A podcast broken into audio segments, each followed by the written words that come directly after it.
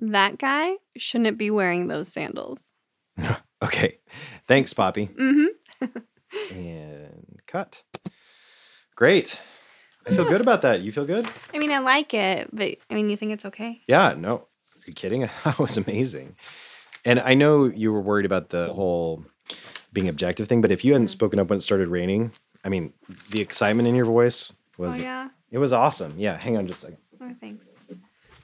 Do you want to you want to water? Oh no, I'm okay. Thank you. Sure. Yeah. I guess I just feel like hearing you respond to it, it legitimizes the whole thing. Because if I didn't, if I didn't know you, or if I didn't hear your voice at that part, as a listener, I would just be like, "Oh, uh, it's just suddenly started raining." Yeah, right. Yeah. Well, I still kind of think that.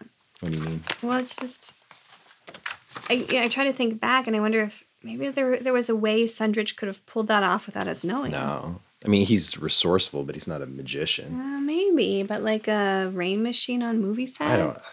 I feel like you would have seen it. I don't know. I think. I don't, but I know I wasn't there. But the way it makes sense to me is that sometimes you just get so focused on the thing right in front of you, you don't see what's in the periphery. Like people don't see the clouds because they're staring at the stage, right? I guess it is actually kind of kind of like a magician. It's sort of a sleight of hand trick, but he wasn't intending for it to happen. Listening to the segment just really made me wonder like what are the other things like that around me, like around town that I'm missing? I'm sure I'm just blind as a bat when it comes to some of the other shady stuff that's going on in Robbinsville. Yeah. Um. Except bats aren't blind. Yeah, right. But well, I mean, I know they're not actually blind, but they can't see well, right? Mm, not really. I mean, um, Really? it. Some species have poor eyesight in the day, but most of them can see really well. And you know, and also that that phrase is mostly about how we think about sight, right? They they don't see like us, so we started calling them blind, and it stuck. But it has more to do with how we see their sight, and in reality, we aren't really good at like assessing things accurately, which is the super irony of why we get this metaphor wrong. How old are you again? You're like 17, right? It's all those AP classes. those those count. They count for like extra credit age wise. Oh, you're saying it makes you older? You're you're 21 in AP years. Yeah, like 21 in AP years.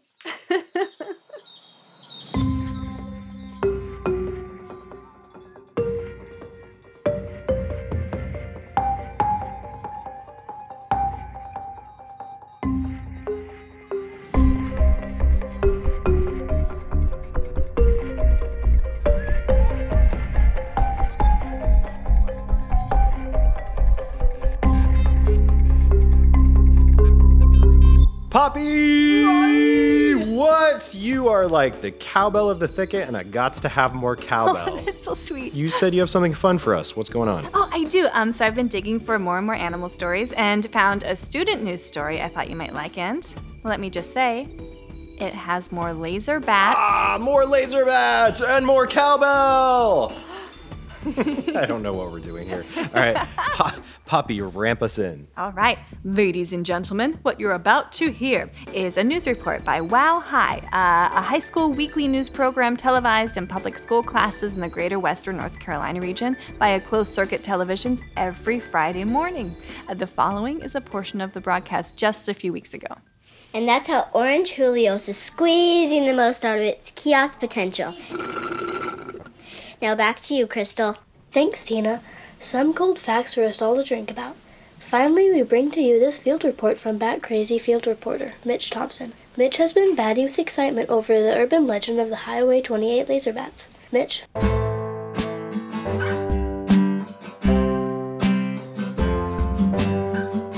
North Carolina Highway 28. Wikipedia defines it as a primary state highway in the state of North Carolina that runs north south through the Nantahala National Forest. But does that even begin to describe the secrets hidden there? No, it does not. By now, we've all heard the tales of laser bats shooting down dragonflies, butterflies, and even small birds up near Fontana Lake. And we've dismissed them as tall tales told by our parents to keep us off the roads after parties. But a recent transportation development has shed new light on this story and the facts behind it. I'm here at the 28 143 intersection where the Department of Transportation has recently added a high speed traffic camera to the intersection in an effort to catch those who blatantly disobey the flashing yellow light. I asked local patrol officer Bruce Brigham to explain. Well, there are a bunch of accidents involving motorists blow through the yield light at that intersection. Self and other officials would determine that there's an automatic ticketing system enforced by high speed camera might help your detain yield dangerous driving habits. You know? There's a lot of locals commuting to Alma and to Fontana Dam. So, do you think that the high speed cameras could capture images of bats flying? Detecting cars here, cars that are driving through fast, dangerous intersections. We're looking 40, 50 mile an hour range. I don't think bats fly that fast, but thank you. But what they didn't expect to catch was photographic proof of the laser bat. The images you're seeing before you now are photographs taken by the high speed camera at night as it captured traffic violators. Notice, in every photo, the presence of dark winged shadows, never before seen photographs that document laser bats shooting down prey with only their eyes. Shocking. I showed these photos to local scientist, ninth grade biology teacher, Mr. Wilkinson. Ah, guys, with the, the laser bats again, I don't know. It's look, it's probably just the light from the flash of the camera refracting off the retinas of the bats. You know, like it does with deer in headlights or babies on iPhones. But look at this photo. The bird is already falling to the ground and the bat hasn't even caught it yet. You can see the glow of the laser in the fog. It's reflected light. It has to be. There's no other explanation. Laser bats do exist. Bruce Brigham. Have you ever seen a kangaroo shoot an AK 47? Well, You ever seen a crocodile shooting a torpedo? The images say that the bats are shooting lasers. Yeah, but there's a lot of bright lights in this city, you know? It's not just any small town around here. disagreement amongst the experts, but while the jury is still out on the existence of laser bats, no one doubts how important they are to this school. The laser bat is the most important unrecognized species in the world. If you go out and ask any high schooler which animal is most important to this community, to our city, the laser bat, every time. Popular senior Donnie Miller says, Why is it so important? It's cool. It shoots lasers. It would be the first animal discovered to shoot lasers out of any orifice. I mean, that's something that we should be celebrating, not demonizing. The school board turned down your petition to rename the high school mascot after the laser bat. Do you think this new evidence will change their mind? They won't be convinced until we catch one, which is what I aim to do. Good luck to you. What do you want to say to all the high school kids that are going to be watching this? Go home, don't drink and drive. Stay away from my traffic. Back to you, Crystal. There's this diner down the road called Stakoa. Well, I think that's how you pronounce it. The the locals say it so low and mumbled that I'm not sure if they're saying the AH on the end of the name, and I'm too embarrassed to ask. It sounds like st- Stako, but I think they're actually saying Stakoa. Um, anyway, Will took me there a couple weeks ago. I keep going back primarily because their cinnamon rolls are legit, not those heavy breaded kinds where you basically get like a big dinner roll that has a little cinnamon sprinkled inside and cheap white frosting caked on top. No, no. This is one of those masterfully crafted cinnamon rolls where the sheer number of swirls exponentially increases the surface area of the dough, thus allowing for more significantly more cinnamony goodness.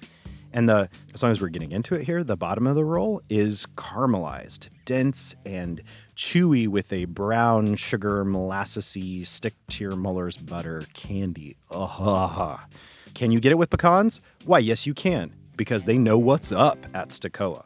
But you cannot get it with raisins because that's a sacrilegious bakery invention created by Napoleon during the French Revolution to torture enemy prisoners. Would you like this cinnamon roll? Yes, please. I'm starving. Fantastic. Here is the cinnamon roll. Just one thing. It is full of raisins.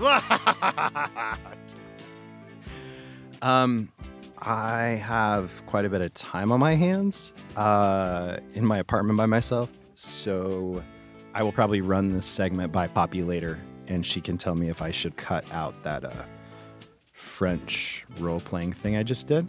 Anyway, I'm pretty sure that's historical fact. But at the very least, we can all agree that raisins are just tiny grape corpses. Where was I? Oh, okay, yeah. I was talking about the Stokoe Diner. Incidentally, a place where you frequently hear the phrase, Where was I? Because the diner is a place that stories are told. The kinds of stories that have a very specific point to the teller at the onset. But then the point gets dissipated in the narrative, probably because the story is actually better than the point. This ultimately leads to the moment when the narrator has the task of trying to circle back to a starting point that they might not actually remember. Anyway, I remember when Will and I first walked in, I noticed two different booths. Each booth was filled with four older gentlemen, each man with a speckled ceramic mug of coffee in front of them. There was pointing and arguing and laughter. It was cool, and I, wanted to hear those stories. So I keep going back and trying to eavesdrop. I started on a stool at the counter and have slowly migrated over the course of several visits to a two top and finally to a strategically chosen, within earshot booth. And I'm happy to tell you, this work has paid off. Usually we're awake by six o'clock, six thirty at the latest. So we're usually up and about pretty early. And then if I've got anything going on, a lot of times I'm up and going earlier if I'm going hunting or fishing or whatever. This is Ron. Ron is a regular at the Stokoe Diner. All right. Well, thanks for being willing to get on and chat about this stuff. Hey, you bet. Uh, you know, I, I guess um, maybe just to uh, prime the pump a little bit, um, just tell me a little bit in more detail what it is that you're. You, you said something about a community. Yeah, so I tried to explain what a podcast is, um, which I, I think I'm getting better at now that I've realized that one out of every three or so North Carolinians think that a podcast is some kind of cool new fishing rod. Uh, anyhow, I explained that I'd overheard him at the diner talking about poaching and that I was really interested in what's going on with all these animals around Robbinsville. Now, Ron is formerly a game warden, like the late Leroy Jensen, though Ron, unlike Leroy, never got wrapped up in the zoo trade. He's a retired game warden. Technically, I guess the title is Wildlife Enforcement Officer for the North Carolina Wildlife Resources Commission, which is a mouthful. So locals call them game wardens. It's a state agency that they work for, tasked with managing fishing, hunting, the wildlife population, licenses, etc. Not to be confused with Fish and Game, which is a federal agency, and no one wants the feds sticking their noses where they don't belong. You know those crime or heist movies where the hardworking, grizzled police detective ends up going nose to nose with the big city FBI suits and inevitably at some point yells the line, This is my case. It's not your jurisdiction. Well, Ron is the grizzled police detective in a town where the difference between local and federal is a huge deal. First of all, the government, um, and Les could maybe, Dad could maybe address this a little bit better than I could even. But anytime there's a new species or subspecies of animal that's identified, the federal government just goes nuts. Um, they literally do because of the Endangered Species Act, and uh, especially if it's a rare species or a new species. The first thing that the government would try to do probably is put total protective measures on these animals, uh, make it illegal to uh, possess them, make it illegal to catch them, make it illegal to harm them in any way. Um, and when that happens, the first response is, well, some of the people are, they're very suspicious of the government, uh, very suspicious of the control that the government is trying to put on their lives or on what they can do with their land. Because that usually goes along with it. All of a sudden, they put all kinds of developmental restrictions on what you can do with your land because it may affect this rare species. And so people have wanted one one of the big responses is always from common people is that well we're just going to get rid of these animals we're going to wipe them out uh, because if we see one we're going to kill it because we don't want uh, the government finding out that this species is on our land because then they're going to try to tell us what we can and can't do with our land. Oh wow! So they just exterminate it? Yeah, I mean, and I mean, we see that around here all the time. It, it, the government's talking about, well, um, the subspecies of prairie dog is becoming endangered, so we're going to have to put it on the endangered species list. And so all these ranchers are going nuts, uh, saying, well, they're going to start telling us what we can and can't do in our land, so let's wipe them out. let's just make sure that they don't find that animal on our property. um, so that's one response. Then the other one is people see an opportunity to make money. And that's what's really going on behind the curtain, right?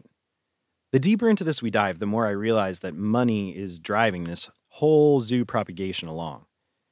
And thanks to the dark, forested tangle of the thicket, some things are going on back there to which people are pretty blind. Okay, here's an opportunity. This is a rare animal. It's worth a lot of money. People are going to, collectors are going to be looking for it. Um, zoos are going to want it. And so, even though it's illegal, there, there develops a black market of capturing and selling these animals for profit. Because if they are rare, then all of a sudden everybody wants one collectors want one, zoos want one, uh, and so there's a market for them. The problem is acquiring these animals is no simple task, especially if you want them alive. I'd assumed all along that um, these animals were just rampant, running around back in the forest, and someone who wanted to be a wrangler just had to go out and tranquilize one, then take them back to the zoo. In fact, it was actually one of Ron's tranquilizing stories that I first overheard at the diner. I asked him to tell it again here. Uh, like I had one deer that had been, I don't know how it even happened, but it had gotten a, a child's uh, sandbox bucket over its nose, and the and the little and the little bale, the little bale had flipped up and caught on the back of its little nubs of antlers, like a muzzle, So, like a muzzle. yeah, it was totally muzzled, and and so it, it was running all around town with the bucket over its face, and people kept calling, and so it could see, but it couldn't eat or drink um, and it couldn't get this thing off by itself. So everybody was insisting that we do something about it. I chased this deer around for a week probably and shot. it wasn't until finally I, I couldn't get close to it because it was so mobile until it finally got to where it just was so getting so weak because it wasn't eating and drinking that I was finally able to get close enough to to get a dart into it. But I, I missed three times before I finally got it. So I spent probably you know three four hundred dollars in drugs on this one deer just to get this bucket off of its face. And then you got to be really careful because if you miss with some of these darts you need to recover it because you don't want some kid finding this dart right. with this with this drug that could really hurt it uh, you know. Anyway there's so there's a lot of complications when you're talking about tranquilizing and tranquilizing things is not easy especially small animals, if you're talking about small animals, it is so easy to misjudge the quantity of drug that's needed and actually end up killing the animal rather than just tranquilizing it. Because the tolerance on, I mean, we try to use drugs that have a wide tolerance, but uh, even on big animals, you've got to be you've got to be fairly close. I mean, beyond 50 yards, these guns just are not accurate enough to really be consistent and there's so many variabilities. I mean, it's kind of like more like shooting a bow and arrow than it is a, a real gun. Okay, so tranquilizing an animal isn't as simple as I thought, but for someone like Leroy Jensen, someone who, who'd had experience doing it, surely they'd have a fairly easy time going out and collecting these animals for zoos, right? Wrong. You can get the guns, the tranquilizing guns, but the drugs are another thing the drugs are incredibly carefully and highly regulated. Only people that can get them are uh, licensed veterinarians um, or and you or researchers. Um, you've got to have all kinds of special permits for it.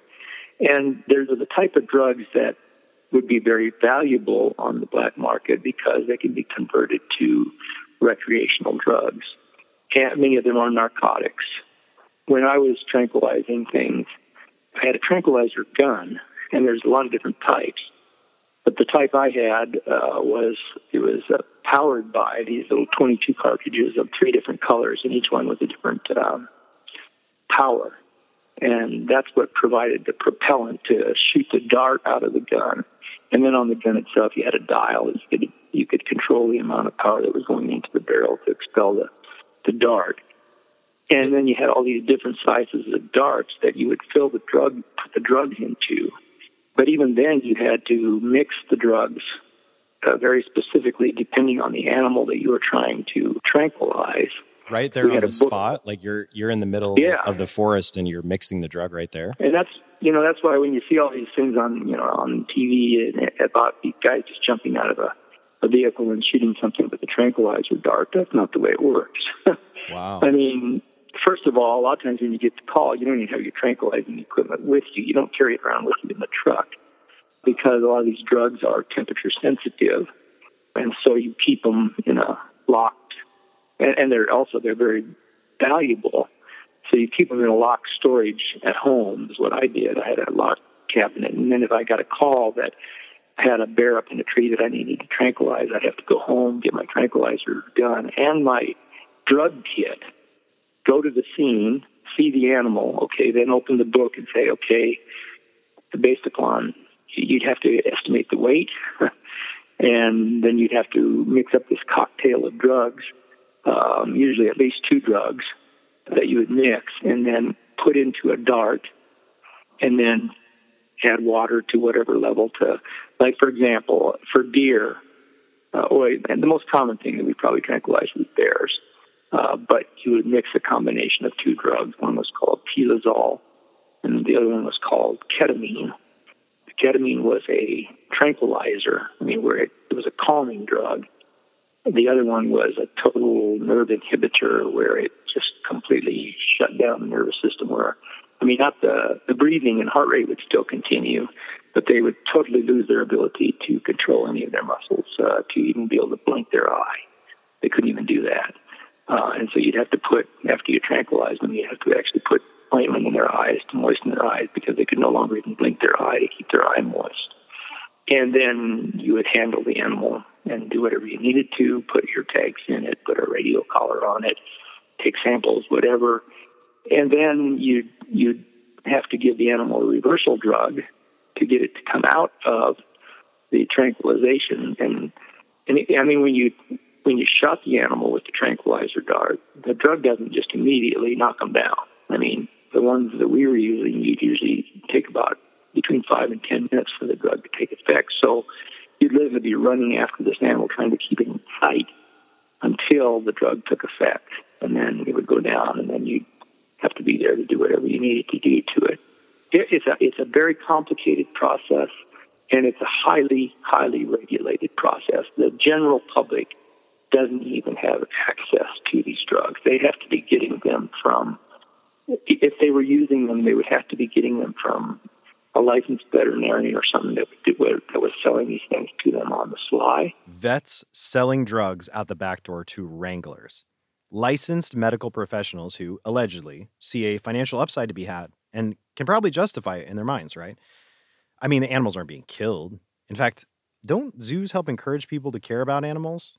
I feel like that's reasoning I've heard before. Like the zoos perpetuate conservation. I don't know if it's true, but regardless, I bet it's repeated enough for vets to use it as justification, make some money dealing regulated narcotics to the wranglers, which is crazy. And just when I thought it couldn't get any crazier, Ron starts talking about helicopters. Did you say helicopters? Yes, helicopters. I mean, what they would do is they would fly out. They're in areas where it's really hard, real rough areas um, also use them for deer and we're putting radio collars on. We'll use other types of traps too, but sometimes you just need to get a whole bunch of animals really quickly. And so we'll contract with these these animal capture companies, and they've got a pilot that's running the, the helicopter, and then they've got a gunner that stands in the open door and has himself secured with a strap so he doesn't fall out. And he's leaning out the door, and the and the, pilot will try to hover right above these animals within 30 or 40 feet above them, and the gunner shoots a it's an eight by eight net that's propelled with literally a 30 out six uh, bullet, not a bullet but a shell. It doesn't have a bullet in it. Used the powder, and it shoots out this net that has weights on the end, and as it shoots out, the net opens up and just basically entangles the animal.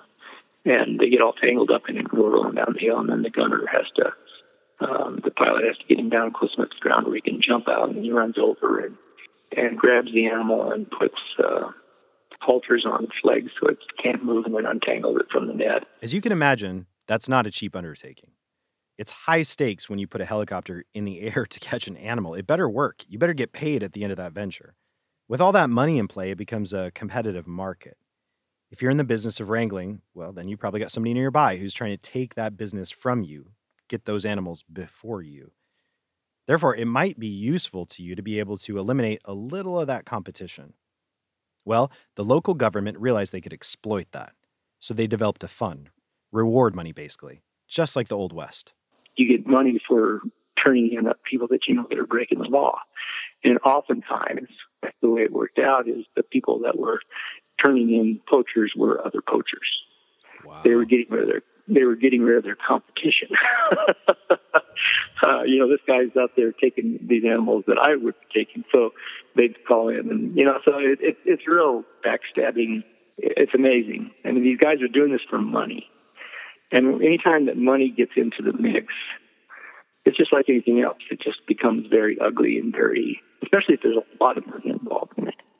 If it's a very rare animal, um, boy, the, the, the dollar value goes way up. Anytime money gets in the mix, it's just like anything else.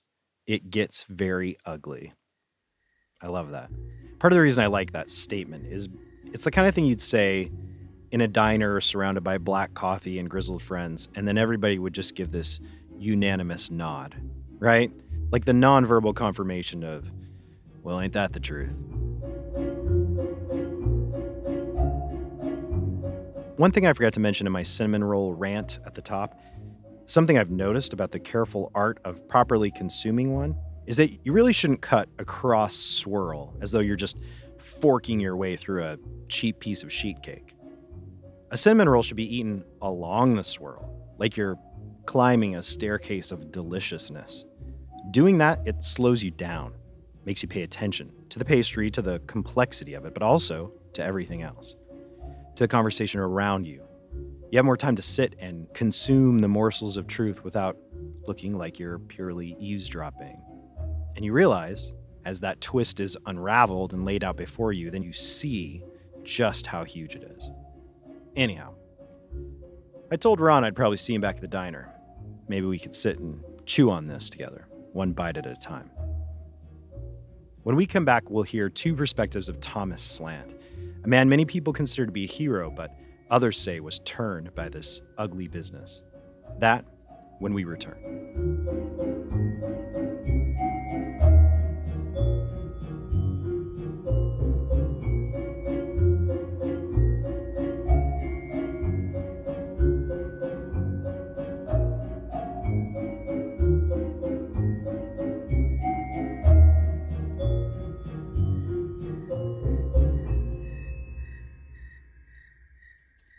Let's talk about common drinking water for a second. Sewage enters the nearby Henderson water treatment plant and clean drinking water comes out. What happens there is a necessary public service, but rest assured, most of us don't care to know about the dirty business inside. After talking to Ron, I, I kept thinking about the wilderness surrounding Robbinsville and all the little things that happen out there we never see and maybe don't want to. Did you know that all the zoos in Robbinsville have this sort of holding pen out there? It's true. Just check online. They're called satellite pens, and every zoo has at least one. The day to day details of these pens is anyone's guess, but it's safe to say that so far everyone's turned a blind eye to them. The zoos are good for Robbinsville, so why disrupt that? Well, there was one man who did Thomas Slant. Even though he himself was the zoo master for Dawson's Cove, he was working to pass ordinances to bring more transparency to these satellite pens for fear of any inhumane treatment of the animals there. I say was because he passed away last week, and man, has it been a roller coaster of emotion for this town, Robbinsville. What started off as a tragic passing of one man, key to the entire town, spiraled into headlines that would have made National Enquirer jealous. For this one, I've enlisted the help of my trusty intern Poppy so that together we can help really paint the picture of the duality of this man, Thomas Slant. Poppy, you're up. I'd like to first begin with a quote that I feel captures the theme of this segment. Okay. And I quote I guess we're all two people one daylight and the one we keep in shadow. Anyone out there know who said that? Guess what? Free guest appearance on our show if you're the first to call in with the correct answer. Ah, Poppy. Oh, is that cool? well, I just, you probably should run that stuff by me first. Oh, but, okay. uh, go ahead. Oh, yeah, great. Um, we're here at 8. Oh, call with your answers now. Okay, that do not give out my cell phone. okay, I'll beep that out. But Oh, um, while we're waiting for the lucky caller, let's talk Thomas Slant. Right. Um, He's the guy who looked at this crazy place back when it was no more than spit on a map and said, Yeah, I get it. Yeah, he practically founded the place, and now he's gone. Good riddance. Now you're giving away your point of view. Let me let me read my side first. Okay, that's a good note. I'm going to read you guys this piece from Susan Vilroy of our very own Graham Star newspaper to give you some background. Her article is called Slant Walked the Line The Tragic Death of Local Philanthropist and Zoo Master. Wow, what a witty title. Careful. It's our employer after all. Oh, I work here for free. So, Okay, you can say whatever you want. all right, here's the article. The town of Robbinsville was emotionally rocked Friday when Slant was found unconscious in the driver's seat of his 2002 pickup, crashed into a tree on State Road 1214. Emergency responders had him life flighted to Swain County Hospital, where he was pronounced dead on arrival from a heart attack. Thomas Slant was born on March 25, 1960, in Kenly, North Carolina. The son of a farmer, Slant had always been expected to follow in his father's footsteps. After studying agriculture at North Carolina State, Thomas returned home to help run the farm. However, the farm was sold in 1988 due to the fallout from President Ronald Reagan's deregulation of the farming industry. Slant cited this as one of the darkest times in his life. With most of the proceeds from the sale, Slant's father sent him to Western Carolina University in Cullowhee, North Carolina to get his master's of business. He surprisingly dropped out when he felt a calling to Robbinsville.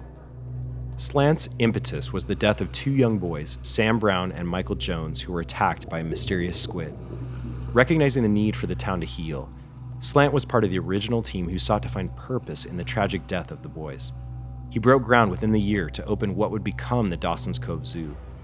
His first order of business was not to build habitats or parking lots, but to raise a statue in honor of the slain boys and establish a top notch children's zoo program.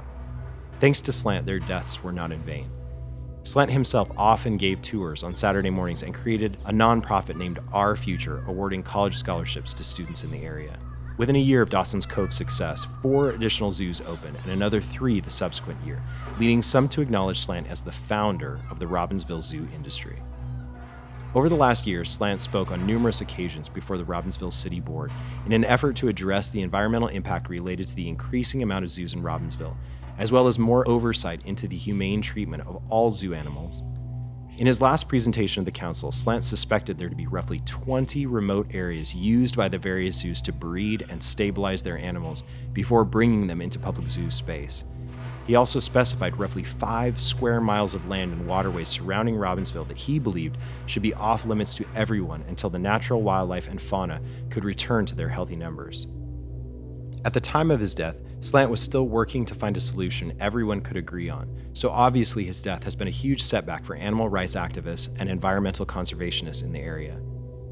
Those who knew him agree that he gave so much of his heart to Robbinsville that perhaps he didn't leave enough for himself. Mayor Holly Johnson said this about the man Never has Robbinsville suffered a loss as great as this one.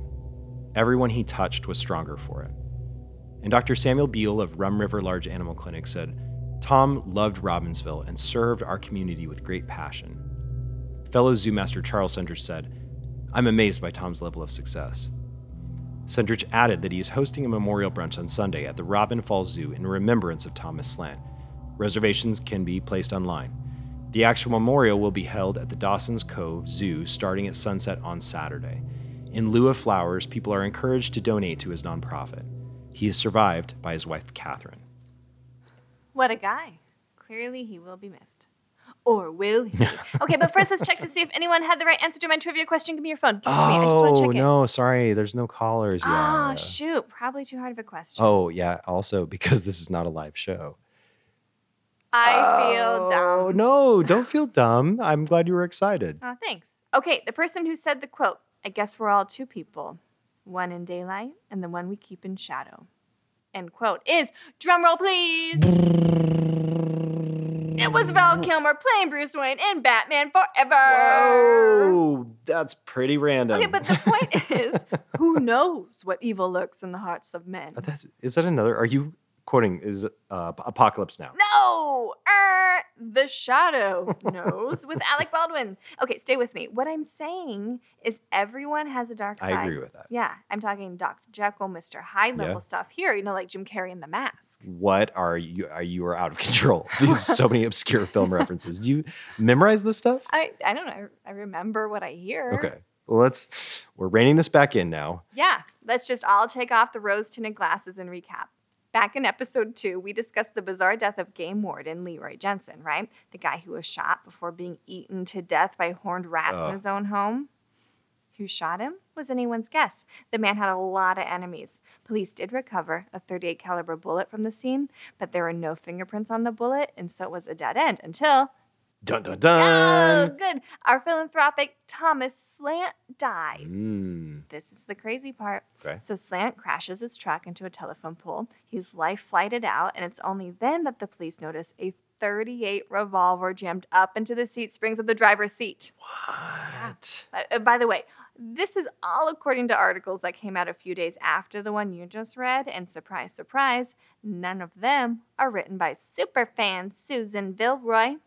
Anyway, the police uh, run the gun through ballistics and link it to the striations on the bullet found at the scene of Jensen's death. Striations. Yeah, and you know the the inside of the gun barrel has those rotating grooves to spin the bullet. Every bullet fired out of that gun is going to have the identical markings, kind of like the gun's fingerprints on the bullet.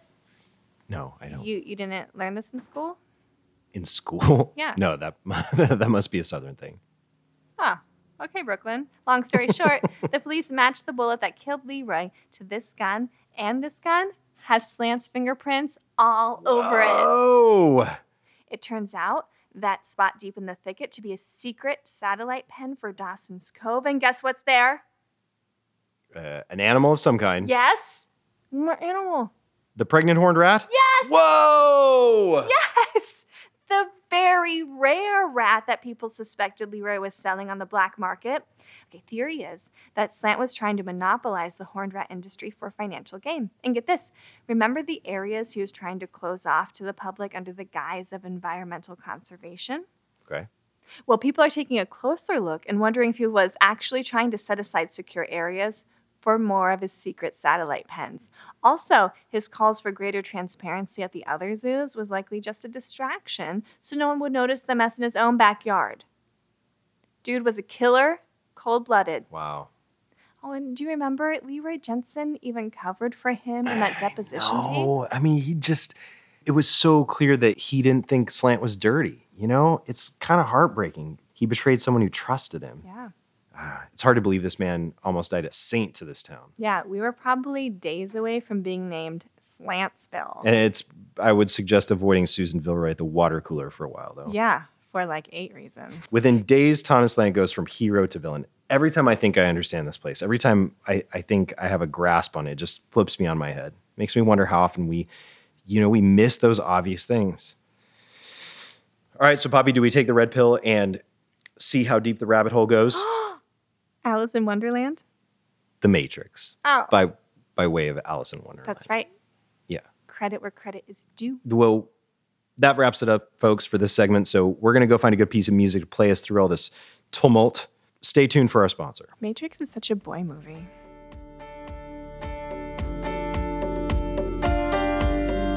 The Thicket would like to thank our sponsor, Cousin Joe's Vape Shop. This episode of The Thicket is proudly sponsored by Cousin Joe's Vape Shop, North Carolina's favorite chain of vape stores. We've been a pioneer in the vape electronic industry for two years, selling innovative products backed by the customer service. Our friendly staff of talented individuals are ready to make amazing things happen in your daily life. Cousin Joe specializes in handcrafted e juices made to order with over 100 flavors. Our customers have the option to choose from 0 to 20 milligrams of nicotine to our house blends of 50 50 to max VG. Most of all, we are very proud to announce our newly revamped line of tarantula tonics containing only safe levels of venom. Try our new tonics today to help you with everything from insomnia to ADHD with no life threatening side effects. And don't forget, all of Cousin Joe's Vape Shop shops feature lounge settings providing the perfect environment to enjoy our products all day. Cousin Joe Vape Shop, the cousin you can trust.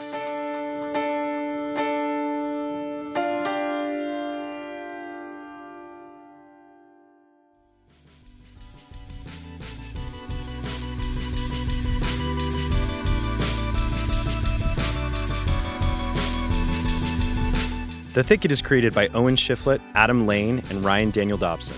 Our sound engineer is Kevin McCarthy. Edited by Neil Ross. Our theme music was composed by Andrew Jed. Special thanks to Tiffany L., Ethan Hargrave, Hannah Hargrave, Addie Shiflett, Justin Hargrave, Jason Waxman, Alex Smith, and Ron Dobson. Additional music by Atrium 59, Neil Ross, Kelly Reed, and Chris Roman.